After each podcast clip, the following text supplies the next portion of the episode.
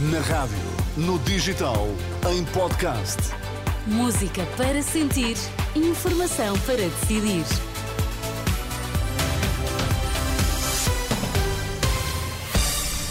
Seja bem-vindo à Renascença, início da tarde de quinta-feira, comigo Sónia Santos. Estamos juntos até às 5 e nas notícias, o Vítor Mesquita. Boa tarde, Vítor. Boa tarde, Sónia. Quais são os temas em destaque? Pedro Nuno Santos critica a troca de Montenegro por Nuno Melo nos debates e propõe um debate com os três líderes da AD. DGS registra seis casos de dengue desde o início do ano. As notícias na Renascença, o Jornal da Uma com a edição de Vítor Mesquita. Pedro Nuno Santos critica Luís Montenegro por não ir eh, aos debates com Paulo Raimundo e Rui Tavares e querer ser substituído por Nuno Melo. O líder do PS defende que o hum, líder do PSD não se pode esconder num segundo partido sem representação parlamentar. São declarações aos jornalistas na última hora, na margem de uma conferência no Porto. Pedro Nuno Santos hum, admite ainda um debate com a AD, para além do que está marcado com Luís Montenegro no dia 19. O secretário-geral socialista impõe, impõe, aliás, apenas uma condição: tem de ser um debate de três contra um. Posso aceitar o décimo debate com uma condição.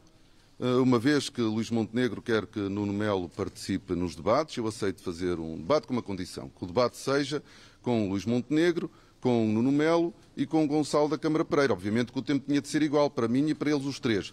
Mas se, for, se aceitarem essa condição, eu faço mais um debate. Pedro Nuno Santos, à margem da Conferência Fábrica 2030, hum, promovida pelo jornal online ECO, o líder dos socialistas rejeita ainda a ideia de que esteja a fugir de, de um novo frente a frente, justificando a decisão com a necessidade de fazer campanha. O representante da República na Madeira continua a ouvir os partidos depois da exoneração do governo de Miguel Albuquerque. Depois de ontem o Bloco de Esquerda e a Iniciativa Liberal terem defendido eleições antecipadas, esta manhã o coordenador da CDU na Madeira defendeu o mesmo. Edgar Silva contesta ainda a posição de um dos partidos que garante a maioria. PAN, eh, eh, a cada dia que passa, de manhã diz uma coisa, à tarde diz outra, e depois diz o seu contrário, e depois acho que quer colocar uma nova reivindicação para parecer que, que não está feito com, com, com, não está feito com a maioria, e, e esta instabilidade que está criada de, cria uma incerteza muito grande relativamente ao futuro e não garante eh, não só uma credibilização dos órgãos de governo, a opinião de Edgar Silva, da CDU Madeira. Nos eh, Açores, o PS define hoje o que vai fazer. Os socialistas têm hoje uma reunião do órgão regional eh, para tomar decisões em relação ao governo minoritário do PSD. No domingo, os sociais-democratas venceram as eleições regionais sem maioria, desafiaram o PS a viabilizar um governo minoritário para não votar ao lado do Chega. No entanto, a Renascença sabe que os socialistas não pretendem fazê-lo, como nos conta o jornalista Tomás Anjinho Chagas respondem na mesma moeda. Se o PSD quer colocar o PS e o Chega no mesmo saco no caso de os dois partidos não viabilizarem o governo de Bolieiro, também o PS tem a mesma estratégia. Eles que descalcem a bota, é o que diz um dirigente socialista nos Açores à Renascença. A ideia do PS é lavar as mãos e reduzir-se a partido de oposição, recusando qualquer responsabilidade. Aqui uma situação caricata, que é quando o PSD perde, junta-se ao Chega, quando o PSD ganha, exige que o PS lhe suporte hum. o governo. O registro é de Pedro Nuno Santos, ontem à noite em entrevista à CMTV, e é uma antecipação do que vai ser hoje decidido. Para o PS, o PSD deve entender-se com o Chega e não contar com os socialistas para a solução de governo nos Açores. Tomás Anjinho Chagas, jornalista da Renascença que está a acompanhar as eleições nos Açores, pode ler tudo no site rr.pt. Governo reunido com agricultores. A Ministra da Agricultura está em videoconferência com os responsáveis pelo protesto em Macedo Cavaleiros.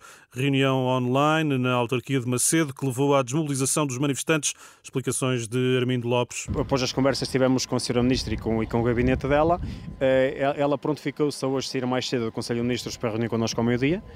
Uh, e, e, e, isso, e, temos uma reunião presencial uh, marcada também com ela para segunda-feira às quatro da tarde. O Ministro vai deslocar-se ao Nordeste Transmontano? Segunda-feira. Segunda-feira estará cá em cima para, para conversar connosco.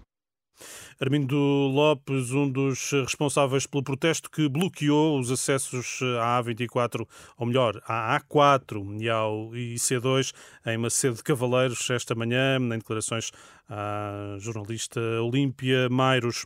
A população de Figueira de Castelo Rodrigo, no Distrito da Guarda, manifestou-se hoje por mais médicos para o Centro de Saúde Local, unidade que a partir de terça-feira fica com um médico para 5.500 utentes.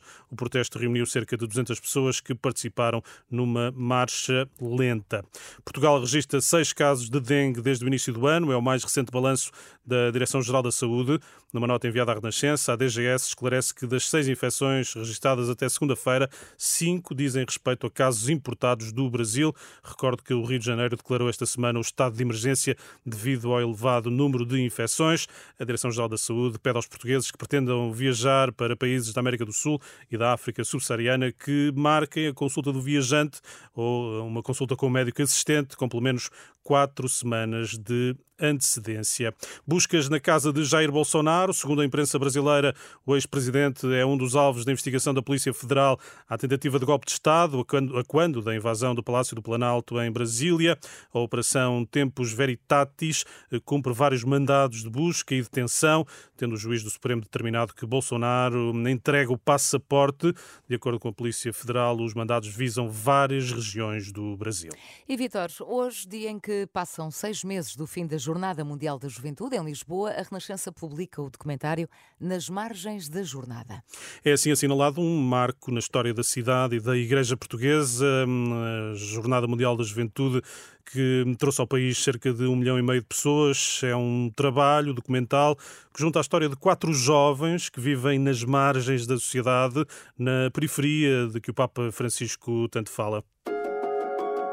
Ah, é um bairro social que tem violência, que tem guerra de gangues, que tem uh, pessoas que consomem estupefacientes, essas coisas todas. Mas mesmo nestas situações existem pessoas que procuram a luz. No momento em que chego mesmo à prisão ali, à, pele aqui em Lisboa, ao meu mundo aí cai mesmo e eu desmancho-me ali mesmo. João Carlos Malta e Ricardo Fortunato assinam este documentário que junta as histórias de Sofia, André, Carolina e Bruno numa jornada marcada pela promessa renovada de uma igreja mais inclusiva. É um tema explorado numa entrevista ao cônego Paulo Franco, atual presidente do hum, Grupo Renascença, homem forte da logística da JMJ. O cônego Paulo Franco revisita a expressão icónica da jornada, todos, todos, todos, para explicar qual o verdadeiro alcance da expressão. Eu, eu, espero, eu espero que seja para todos, todos, todos. E que para entrar não haja condições. Depois, para permanecer na fidelidade, há adesões. O facto da Igreja ter um lugar para todos não significa que compactue com tudo. Depois, se a pessoa quer seguir, quer aderir ou não quer aderir, é uma decisão da pessoa.